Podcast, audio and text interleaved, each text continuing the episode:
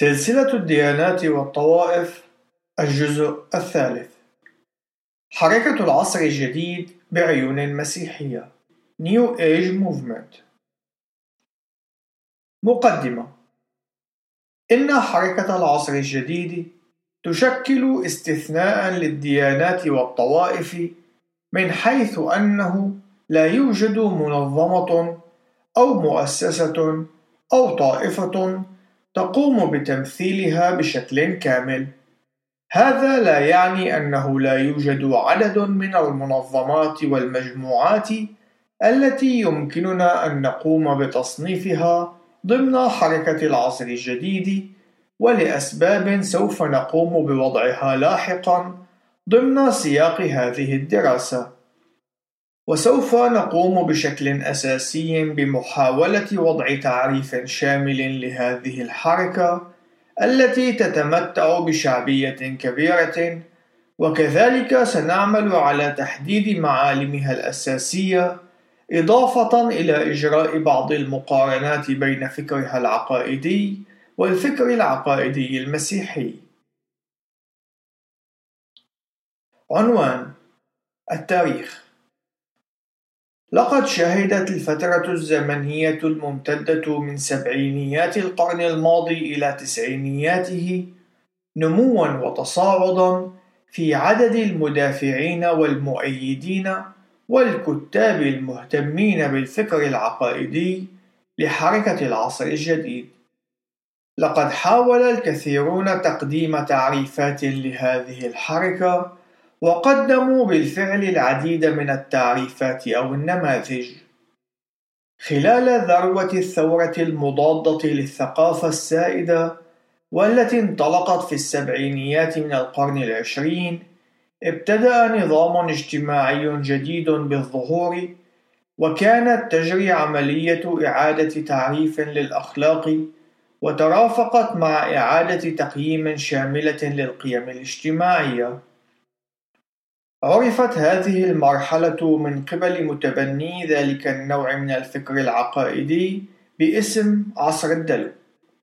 إن حركة اقتباس الله قد مات نهاية الاقتباس التي تعود إلى الستينيات من القرن الماضي قد انحدرت من الأبراج العاجية للتأملات اللاهوتية في كل من الجامعات والمدارس اللاهوتية والأقسام الدينية والمعاهد اللاهوتية إلى الشوارع. لم يكن الأمر متعلقا باللاهوت بقدر ما كان نوعا من السلوك أو المواقف التي كانت جاهزة لكي يتم صقلها وتشكيلها من قبل الحركات الفكرية الأخرى مثل الحركة الوجودية والحركة الماركسية والحركة التطورية ولاهوت الأمل واللاهوت التطبيقي العملي وبحلول ستينيات القرن الماضي شعر الكثيرون بأن التراث اليهودي المسيحي قد فقد قدرته على الاستمرار في تقديم نموذج قابل للتطبيق كما سبق له أن فعل في تشكيل الحضارة الغربية لعدة قرون. لكن ومن ناحية أخرى فإن العلم الفاتر للعلمانيين الذين يتبنون المذهب الإنساني لم يكن يتمتع بالجاذبية والقبول من مجتمع يبحث بشكل يائس عن بعد روحي للحياة كان العلم قد فشل في تقديم الأساس اللازم له. ونتيجة للنظرة القائلة بأن المسيحية لم تعد خيارا مطروحا نتيجة لارتباطها بفترة ما قبل الحداثة ونتيجة لأن العلمانية ذات المذهب الإنساني قد سلبت من الحضارة الغربية البعد الإلهي للحياة فإن الوقت كان قد حان لاكتشاف نهج جديد وتحولت الأنظار باتجاه الشرق. دخلت الديانات الشرقية التي تتجذر بشكل رئيسي في الهندوسية إلى الغرب في القرن الماضي، وكانت جمعية فيدانتا من أوائل الجمعيات التي رسخت وجودها في الولايات المتحدة الأمريكية في تسعينيات القرن التاسع عشر. وظهرت حركات أخرى ذات توجهات شرقية حتى قبل ظهور السوامي فيفيكاناندا والحركة التجاوزية من خلال الجمعية الثيوصوفية Theosophical Society والتي شاركت في تأسيسها هيلين بلافاتسكي وهنري ستيل أولكوت. وكذلك الحركة الروحانية Spiritualism التي شكلت معا نظاما فكريا جديدا للعالم الغربي المسيحي.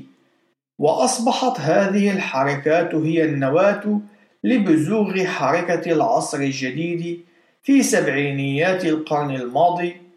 ويقول جي جوردون ميلتون بحلول ذلك العام أي 1971 كان المعلمون الشرقيون قد قاموا بافتتاح الأشرام والمراكز إضافة إلى الكتب التي تم نشرها والتي تمثل مختلف السلالات من حركة العصر الجديد.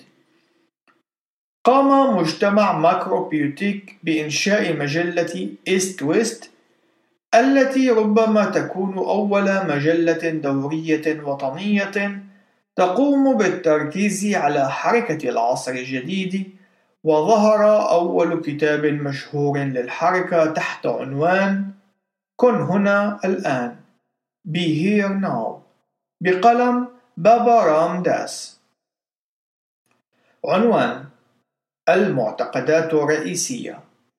نظرا لعدم وجود أي صيغة عقائدية موحدة تم وضعها وتقديمها على أنها تشكل العقيدة الرسمية للعصر الجديد فإنه سيتم تقديم السمات العامة والمعتقدات السائدة.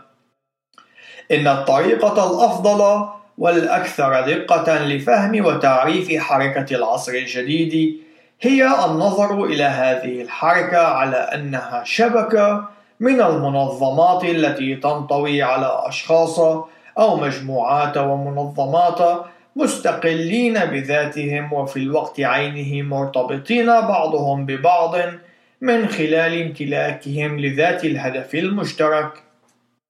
لكن ما هي العوامل الأساسية التي تعمل على ربط هؤلاء الأفراد والمنظمات معا ووضعهم تحت مظلة العصر الجديد؟ أولا الوحدوية أو الأحادية. مونيزم. يؤمن الأشخاص الذين ينتمون إلى العصر الجديد بأن التعددية الموجودة في الكون مشتقة ومستمدة من مصدر مطلق واحد. كل التنوع الموجود يصدر من طاقة إلهية موحدة.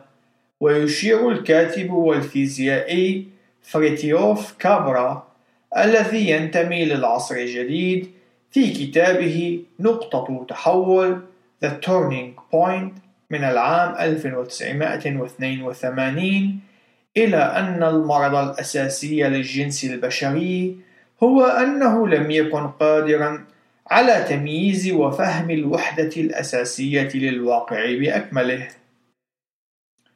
ثانيا مذهب وحدة الوجود Pantheism إن الوحدوية تقود بشكل طبيعي إلى مذهب وحدة الوجود وبالنسبة لأتباع حركة العصر الجديد فإن الله هو مبدأ مطلق يمكن أن يتم تحديده وتعريفه بالكون.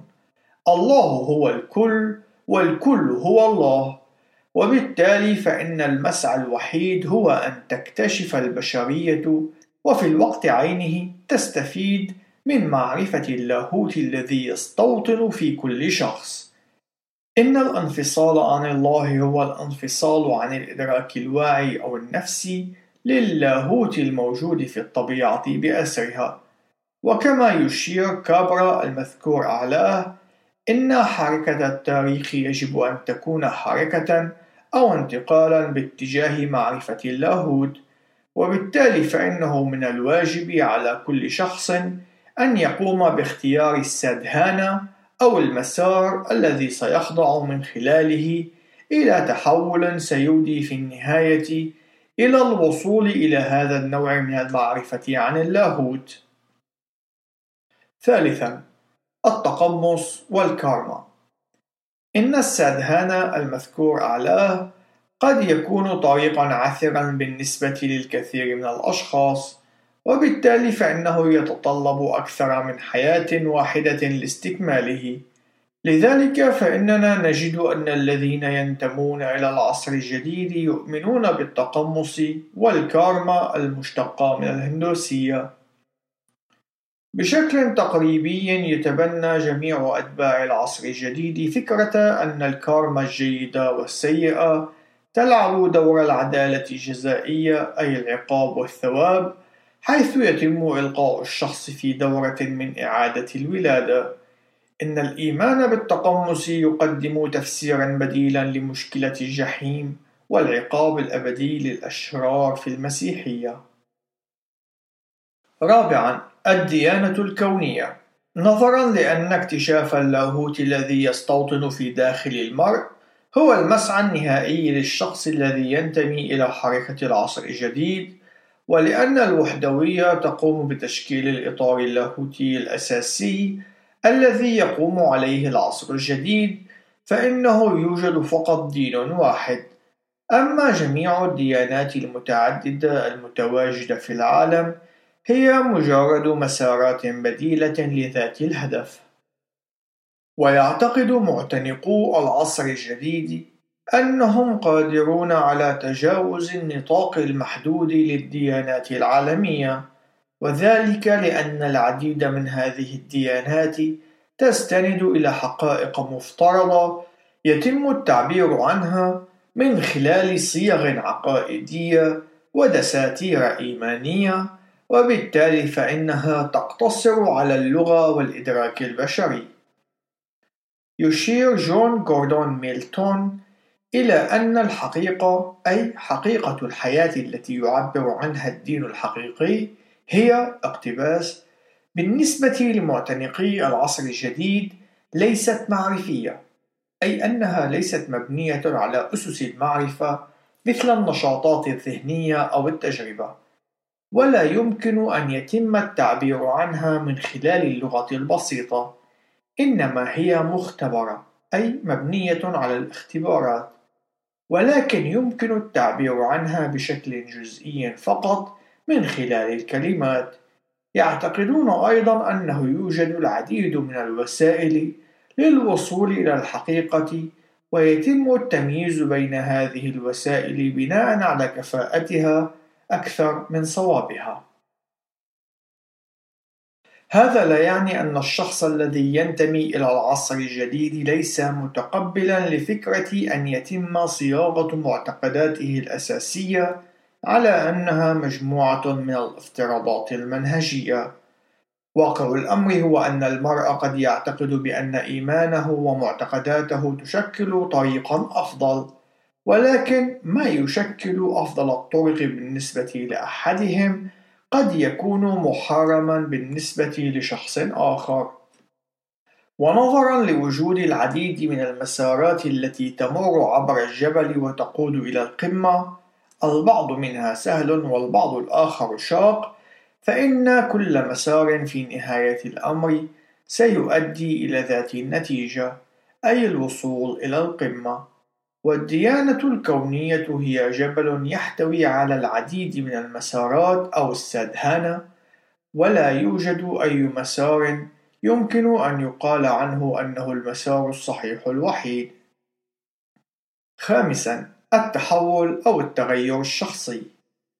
أيا يكن المسار الذي يتبعه الشخص، فإنه سوف يتواجد عدة أهداف تلوح في الأفق. وسيكون التحول الشخصي على رأس هذه الأهداف. يستلزم تحقيق هذا الهدف خضوعًا لعدة اختبارات روحية صوفية تؤدي عادة إلى تحول نوعي من نظام معتقدات العالم القديم إلى إدراك لنظام العصر الجديد، أو لمعتقدات الدلو. تتمثل الخطوة الأولى في عملية التحول هذه في تبني نظرة وحدوية للعالم إلا أن هذا الأمر لا يحدث من خلال معرفة الحقائق المنطقية أو الصيغ العقائدية، إنما من خلال الاختبارات الروحية.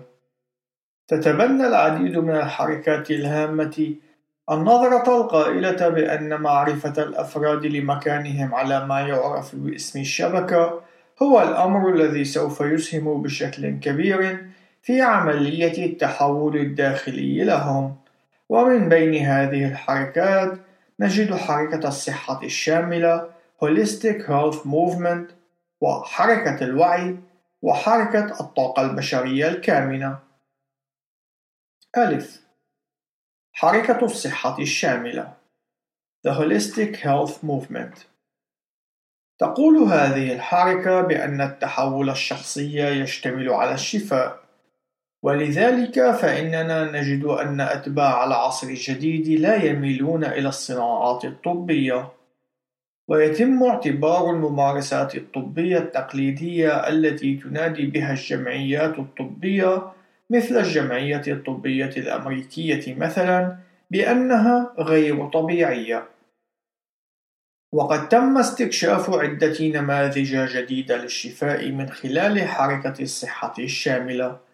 والفرضية الأساسية للحركة الصحية الشاملة هذه هي أن البشر يستحقون أن يتلقوا معاملة كأشخاص حقيقيين وليس على أساس أنهم مجرد أجساد مادية مصابة بأمراض مختلفة. ونجد اسما بارزا وهو إليزابيث كوبلر روس بين أبرز الأمثلة على العلاج الطبي الذي يحاول منح أكبر قدر ممكن من الكرامة الإنسانية للإنسان المصاب بأمراض مستعصية ويمكن القول أن بعض جوانب المنهج الذي تتبعه حركة الصحة الشاملة على توافق مع المسيحية التقليدية. يقترن هذا المبدأ الأساسي مع فلسفة العصر الجديد التي تقول بأن الإنسان وجميع الكائنات الأخرى هي جزء من النظام الطبيعي. ولذلك فإن العلاج الطبيعي يتضمن ممارسات مثل الوخز بالإبر التغذية البيولوجية راجعة الإرجاع الموضوعي للفقرات التمارين الرياضية الحمية الغذائية حيث أن معظم دعاة حركة الصحة الشاملة هم من النباتيين. وكذلك الأدوية الطبية المستخلصة من النباتات إضافة إلى العديد من العلاجات الأخرى المستخدمة في هذه الحركة ويتم تجنب أي علاج يتضمن عقاقير مصنعة أو جراحة أو علاج نفسي. فالعلاج الطبيعي سيمكن الطاقة الكونية من أن تعمل عملها.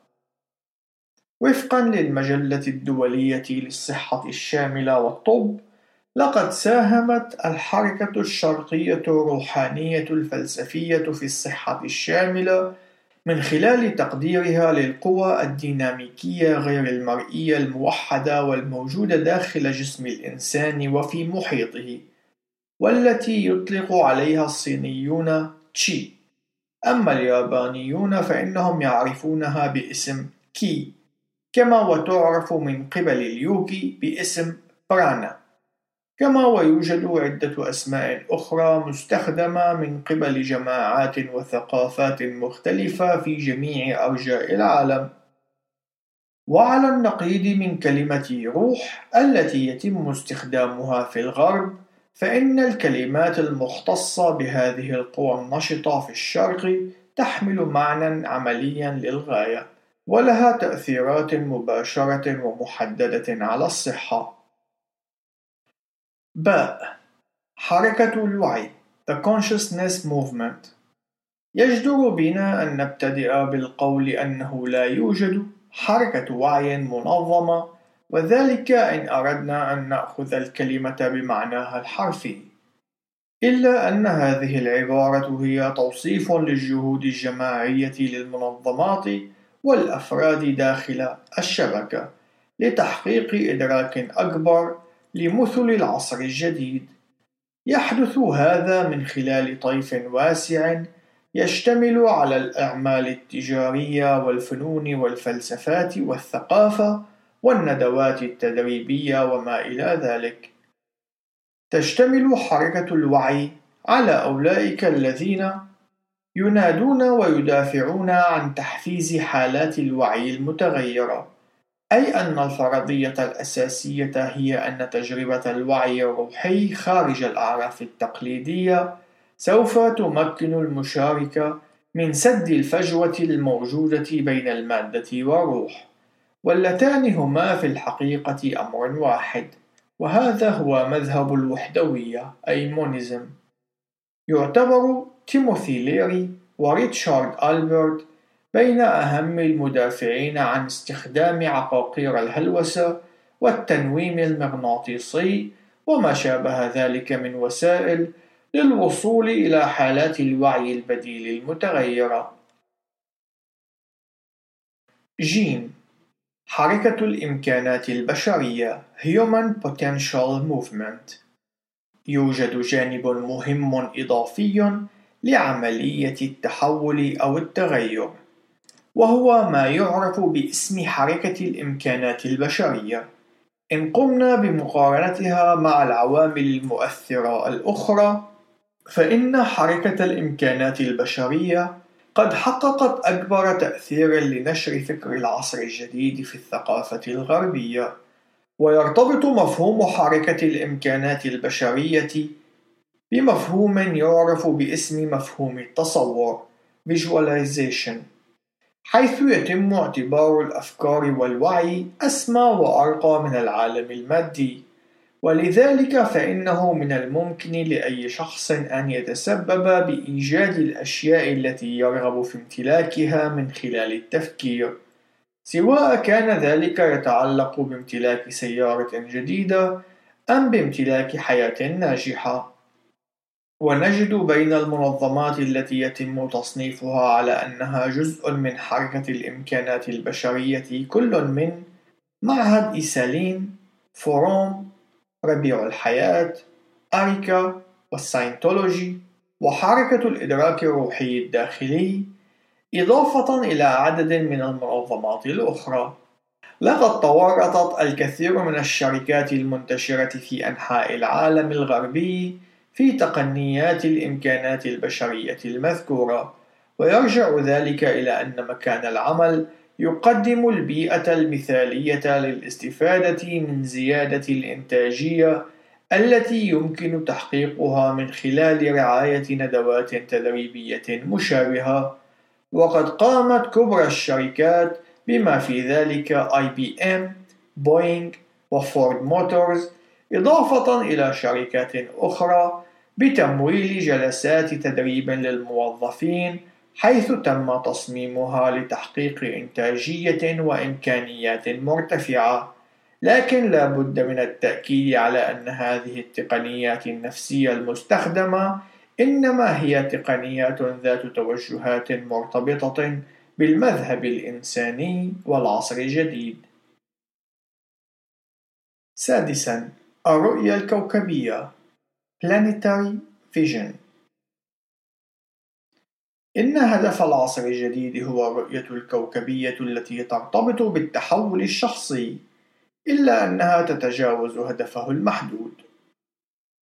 فالأرض بحسب مفهوم العصر الجديد هي الكيان الوحيد الأكثر أهمية والذي تستمر فيه الحياة، وتؤكد فرضية جايا بشكل أساسي على أن الأرض بذاتها هي كائن حي.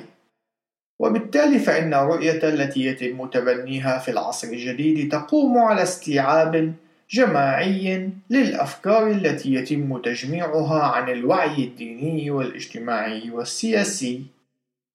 الأمر الشائع بين أتباع العصر الجديد هو الميل إلى الانتماء إلى المنصات السياسية التي تهيمن عليها قضايا البيئة والمناخ، ويعتبر التلوث الناتج عن تصريف النفايات الصناعية والإشعاعات النووية وأول أكسيد الكربون الذي تنفثه عوادم السيارات والأمطار الحمضية والمبيدات الحشرية وتدمير الأراضي الرطبة وما شابهها مصدر قلق بالغ لأولئك الذين وقعوا في مصيدة النموذج الذي يقدمه العصر الجديد والمتمثل في تحول نموذجي نحو وعي كوكبي. يأمل القادة من أمثال دونالد كيز ومنظمته المعروفة باسم مواطني الكوكب Planetary Citizens بأنه وعلى الرغم من أن الوضع السياسي الحالي لا يساعد على تحقيق أهداف الكوكب إلا أن التحول وتغيير السلطة السياسية سوف يؤدي إلى الانتقال نحو تحقيق هذه الأهداف. إن منظمة مواطني الكوكب ليست إلا واحدة من بين عدد من المنظمات والفعاليات المنتشرة في جميع أنحاء العالم، ونجد بين هذه المنظمات أسماء مثل الحركة الخضراء Green Movement وشركاء التعليم العالمي Global Education Associates سابعا العصر الجديد هو نهاية العالم. كان الرواد الأوائل لحركة العصر الجديد قد تصوروا مجيء زعيم عالمي أو أفاتار عظيم يبشر ببزوغ فجر العصر الجديد.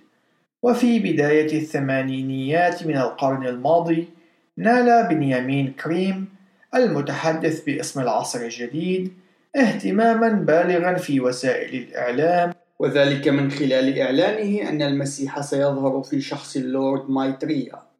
ولكن حين فشلت نبوءته ولم يظهر مايتريا تلاشت شعبية كريم بسرعة كبيرة. وعلى الرغم من ذلك فإن الرؤية المتمثلة بظهور الزعيم العالمي الذي يتسلط على العالم هي الرؤية المسيطرة وأمل أتباع العصر الجديد الذين يكرسون حياتهم لقضية النظام الديني السياسي العالمي. أما بالنسبة للأشخاص الذين تخلوا عن هذا النموذج المتعلق بنهاية العالم، فإنهم قد حولوا جهودهم بعيدا عن ظهور ذلك الأفاتار إلى تجسيد الكون ذاته، وإعطائه سمات الشخصية الحقيقية. وفي أغسطس من عام 1987 اجتمع الآلاف من أتباع ومتجندي العصر الجديد من أجل ما يدعونه باسم اللقاء التوافقي وهو الوقت الذي سيبدأ فيه العصر الجديد. ثامنا الشخصيات لابد من التمييز الدقيق بين دعاة العصر الجديد والمثقفين فالأخيرون هم أولئك الذين تمت ترجمة كتاباتهم التجريدية وتصوراتهم التقنية إلى أنظمة عملية قابلة للتطبيق وتتوافق مع الثقافة السائدة في البلاد وخاصة في البلاد الغربية. يوجد عدد كبير من المفكرين والمؤلفين الذين لعبوا الدور الأساسي في وضع البنى الرئيسية لحركة العصر الجديد، وتخصصات هؤلاء الأشخاص تتناول مختلف المجالات مثل الفلسفة والدين والفيزياء والتنجيم وعلم النفس والأساطير والصحة الشاملة والتعليم والسياسة والاقتصاد وعلم الاجتماع. وفي هذا الطيف الواسع تظهر أسماء مثل أليس بيلي إيان باربور أني بيسانت هيلين بلافاتسكي ريتشارد باك جوزيف كامبل فريتيوف كابرا كارلوس كاستاندا.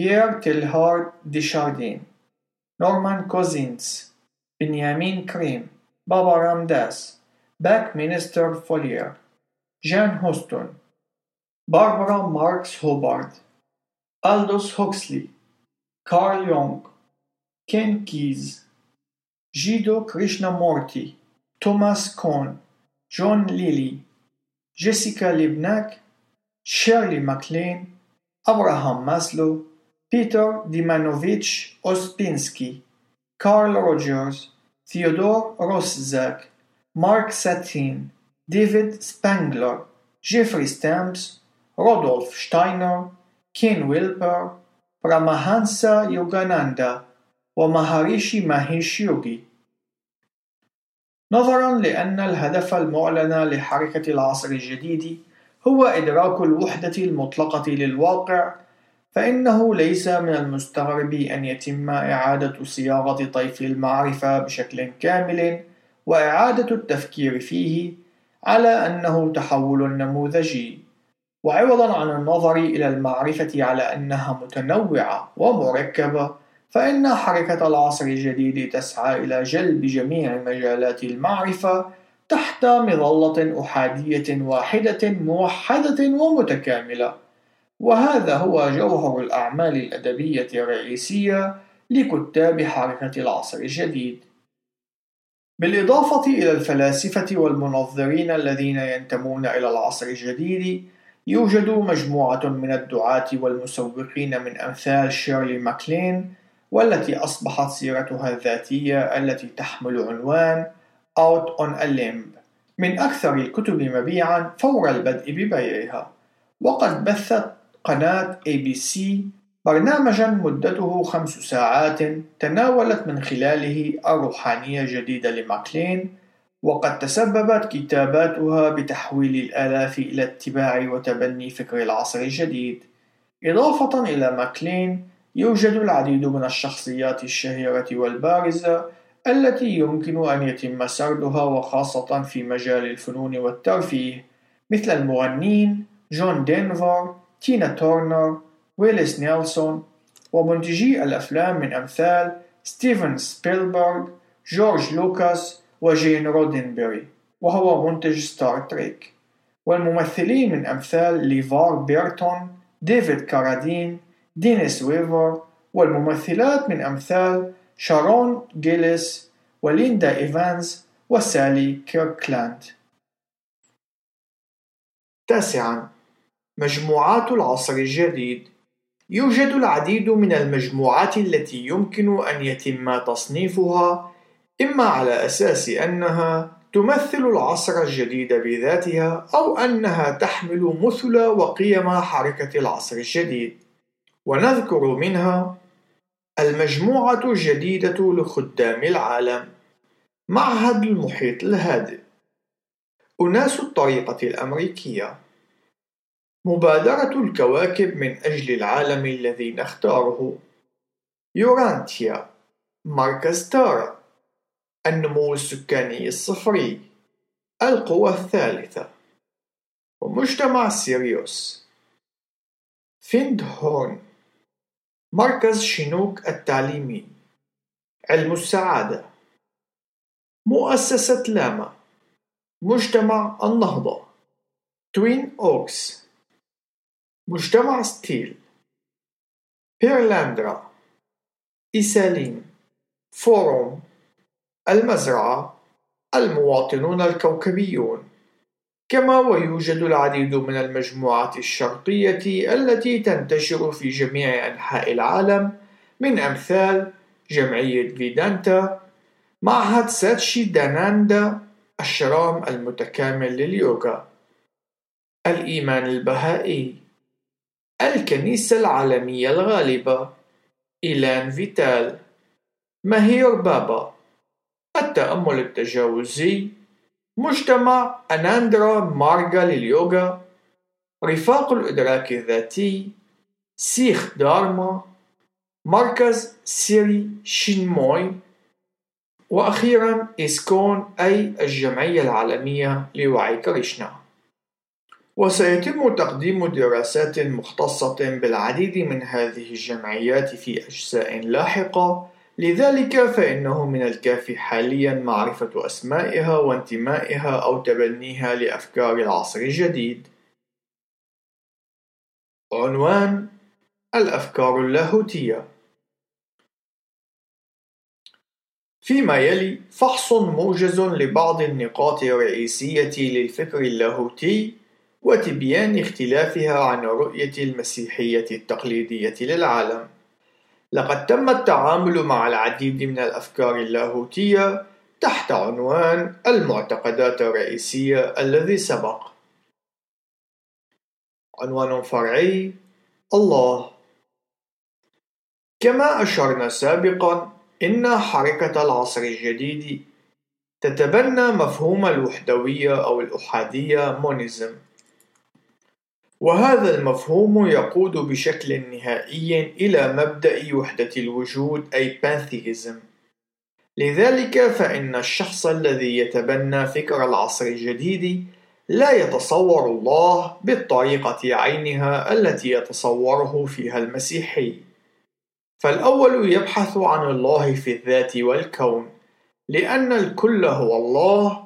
لذلك فإن المرء لن يكون بحاجة لبذل الجهد في البحث عن كائن ميتافيزيقي موجود خارج نطاق الخليقة فالحاجة هي فقط للنظر والبحث في الداخل. تختلف المسيحية في رؤيتها ومفهومها عن الله اختلافا جوهريا. فالمفهوم المسيحي يميز بين اللاهوت والأنثروبولوجيا أي علم الإنسان وبين الخالق والخليقة وبين النعمة والطبيعة وهلم جرى. فالله الذي هو حاضر في كل مكان هو في الوقت عينه أسمى من الخليقة التي خلقها. ترى المسيحية أن المجتمعات العلمية والتي تتبنى المذهب الإنساني قد رفضت مفهوم الله بحد ذاته. لذلك فإن الأفكار الدينية يتم وضعها إلى درجة أدنى من مستوى الأشياء غير الواضحة. إن المفهوم العلمي يقول أن المادة فقط هي الحقيقة. أما بالنسبة للتركيبة الدينية التي يتكون منها فكر العصر الجديد فإن الروحانيات فقط هي الحقيقة. أما المسيحية فهي تميز بين حقيقتين أساسيتين هما الله هو جزء لا يتجزأ من العالمين أي العالم المادي والروحي والله روح كما يرد في يوحنا في الإصحاح الرابع في الآية الرابعة والعشرين منه. وفي الوقت عينه فإن الله قد اقتباس صار جسدا وحل بيننا نهاية الاقتباس. كما يرد في يوحنا في الإصحاح الأول في الآية الرابعة عشر منه. وهذا ما يعرف بعقيدة التجسد في المسيحية. بالنسبة للمسيحية التقليدية إن يسوع المسيح هو الأقنوم الثاني من الثالوث الإلهي وتصف قوانين الإيمان المسيحية شخصه وعمله. وفي الوقت الذي يعتبر التعليم القائل أن المسيح فينا تعليما مسيحيا مأخوذا من آيات كتابية مثل رسالة كولوسي في الإصحاح الأول في الآية السابعة والعشرين اقتباس المسيح فيكم رجاء المجد نهاية الاقتباس. وسفر الرؤيا في الإصحاح الثالث في الآية عشرين اقتباس ها أنا ذا واقف على الباب وأقرع. إن سمع أحد صوتي وفتح الباب أدخل إليه وأتعشى معه وهو معي نهاية الاقتباس. إلا أن مفهوم اقتباس المسيح من أجلنا نهاية الاقتباس هو المفهوم المهيمن على العالم المسيحي. يسوع المسيح وفق وظيفته التي عين ليتممها أي كونه المسيح قدم نفسه ذبيحة كفارية عن الخطيئة. هذا ما يتم الإشارة إليه في الرسالة إلى أهل روميا في الإصحاح الثالث في الآيات من 21 إلى 25 وكذلك في رسالة ثانية إلى أهل كورنثوس في الإصحاح الخامس في الآيات من 15 إلى 21 هذه الفكرة غريبة بشكل كامل عن فكر العصر الجديد وذلك لأنه يقوم بطمس التمايز بين يسوع المسيح والبشر الآخرين. فالعقيدة المسيحية عن الخلاص مبنية على العمل الذي قام به يسوع في الموت على الصليب ودمه الذي سفك والدفن والقيامة من أجل خطايا العالم. إضافة إلى أن هذا العمل قد تم في مكان جغرافي محدد ووقت محدد، كما يرد في الرسالة إلى أهل غلاطيا في الإصحاح الرابع في الآية الرابعة: وبين شعب محدد هو شعب إسرائيل، وبالتالي فإن موت يسوع وقيامته التاريخيين قد أنتجا خلاصا يمتد إلى جميع العصور وجميع الأمم. عنوان فرعي الخطيئة. نتيجة لغياب مفهوم الإله الذي يتمتع بالسمو والذي ينفصل عن الخليقة بحسب طبيعته أو جوهره عن فكر العصر الجديد فإن النتيجة هي غياب تصور للخطيئة بوصفها تمرد على هذا الكيان الأسمى. فالخطيئة هي بكل بساطة جهل الفرد بإمكاناته الداخلية. لكن بالنسبة للمسيحية فإن الخطيئة هي جهل لكنها جهل من نوع مغاير. فالذي يعبد الخليقة ويؤلهها يكون مدانا بارتكاب أسوأ أنواع الجهل كما يرد في الرسالة إلى أهل روميا في الإصحاح الأول في الآيات من الثامنة عشر إلى الرابعة والعشرين. أما فيما يتعلق بالإمكانات الداخلية للفرد فإنه لا يوجد قدرة بشرية تمكن الشخص من العثور على الله. إن الله هو الذي يجد الشخص كما يرد في الرسالة إلى أهل أفسس في الإصحاح الثاني في الآيتين الثامنة والتاسعة. وموت يسوع المسيح على الصليب هو كفارة ضرورية عن الخطيئة. والكتاب المقدس واضح في تحديده لجميع البشر بوصفهم خطاة محتاجين لبر الله. هذا ما يتم التأكيد عليه في الرسالة إلى أهل روميا في الإصحاح الثالث في الآية الثالثة والعشرين منه. عنوان فرعي الموت. من الناحية العملية فإن جميع الأديان في تاريخ البشرية تمتلك وتقدم مفاهيم تتعلق بالموت. أما بالنسبة إلى المتدينين من العلمانيين وأتباع المذهب الإنساني في العالم المعاصر فإن الموت هو نهاية الحياة أو توقفها.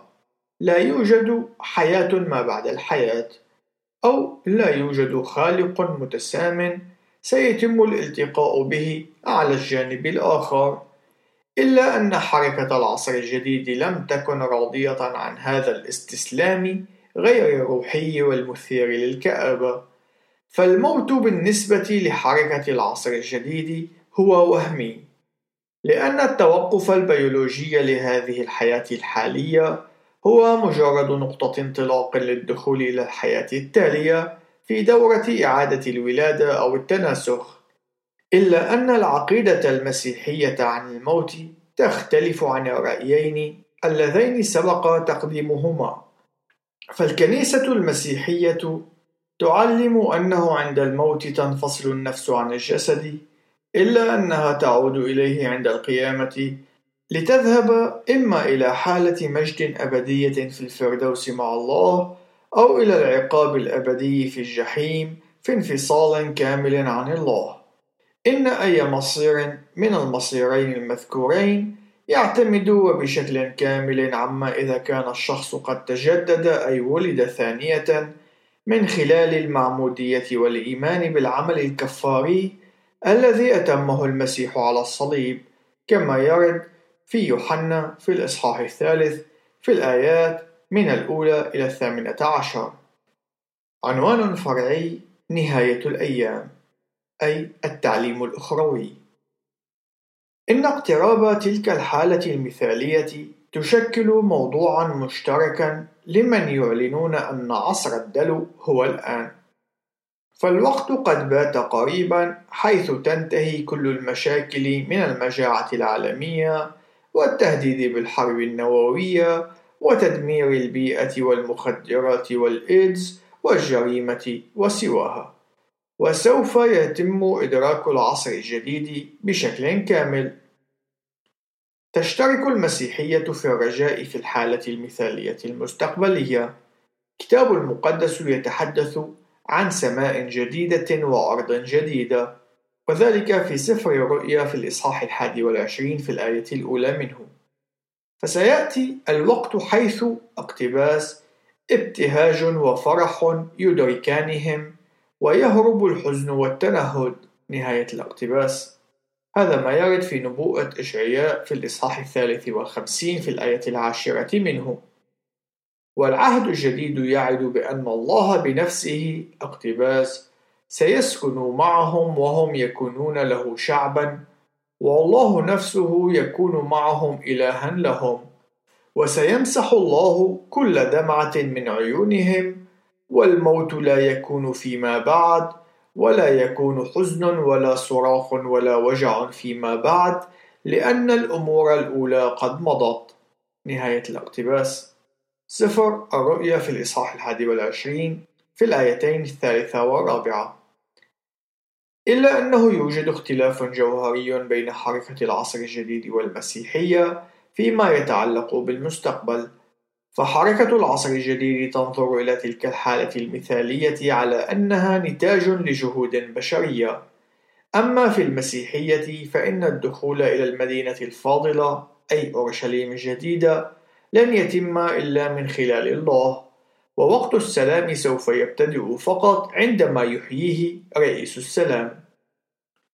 فالمبادرات البشرية لن تؤدي إلا إلى تفاقم المشكلات ولا يمكن أن تنتج إلا استمرارا في الفشل.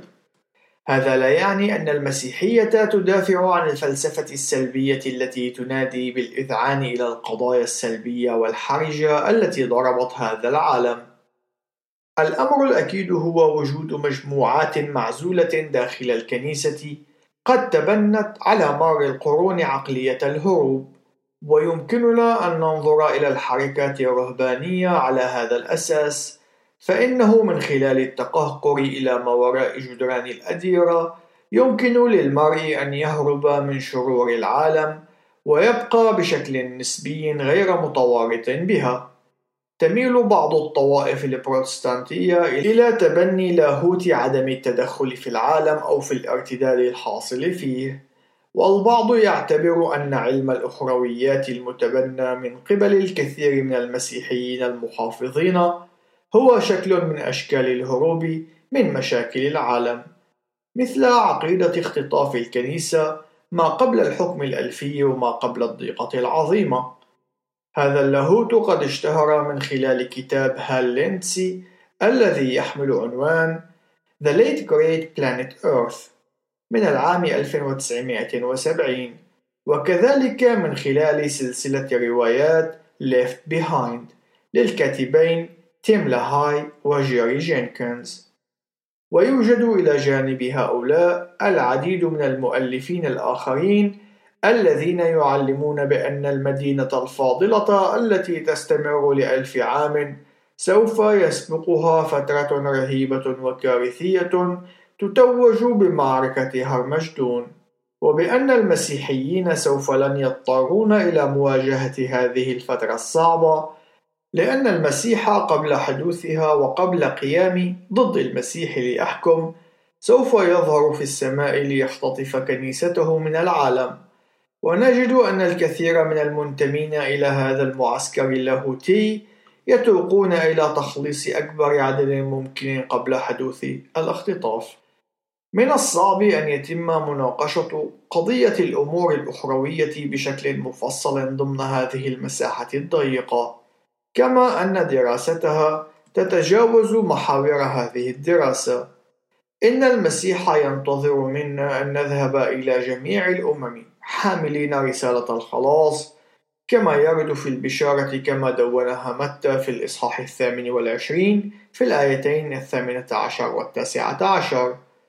وهو قد سار بين عامة الناس وأولئك الذين يتم الازدراء بهم من المجتمع وجالس الأشخاص غير المرغوب بهم وحين صلى من أجل تلاميذه لم يصلي لكي يهربوا من العالم بل بالحري لكي يحفظوا من الشرير أثناء وجودهم في العالم. هذا ما يرد في البشارة كما دونها يوحنا في الإصحاح السابع عشر في الآية الخامسة عشر. وكان رسول بولس مثالا على الجهد التبشيري من خلال المجهود الذي بذله في تغيير العالم من أجل المسيح.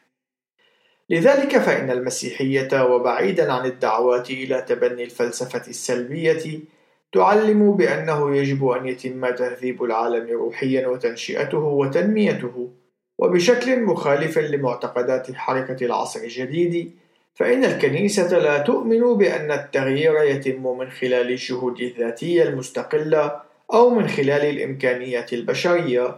إن الكنيسة بوصفها عروس المسيح لا توجد بشكل مستقل أو منعزل عن العريس الذي هو المسيح. والنداء الذي يصرخ به أي مسيحي في معركته الروحية هو أن المسيح هو العامل فينا وهو الذي يمكننا من القيام بأي عمل أو نشاط. إن الكنيسة هي مؤسسة نبوية وغريبة عن العالم المليء بالخطيئة والتمرد على الله، ولكن مهمة الكنيسة المتميزة هي إحداث فارق في العالم وبذل الجهد الحثيث لإحداث التغيير، وحقيقة الأمر هي أنه يجب على المسيحي أن يتعامل بجدية تفوق الأشخاص الآخرين مع أمور البيئة والسلام والقيام بدور فاعل في الحكومة وما شابه ذلك. والسبب الرئيسي هو أن المسيحي يعرف بأن هذا العالم قد خلق من الله وهو تحت سلطانه. عنوان حركة العصر الجديد المسيحية أي الليبرالية لقد حاول المسيحيون الليبراليون أن يقوموا بالدمج بين المسيحية التقليدية وبين تصوراتهم الإيجابية عن تعاليم حركة العصر الجديد.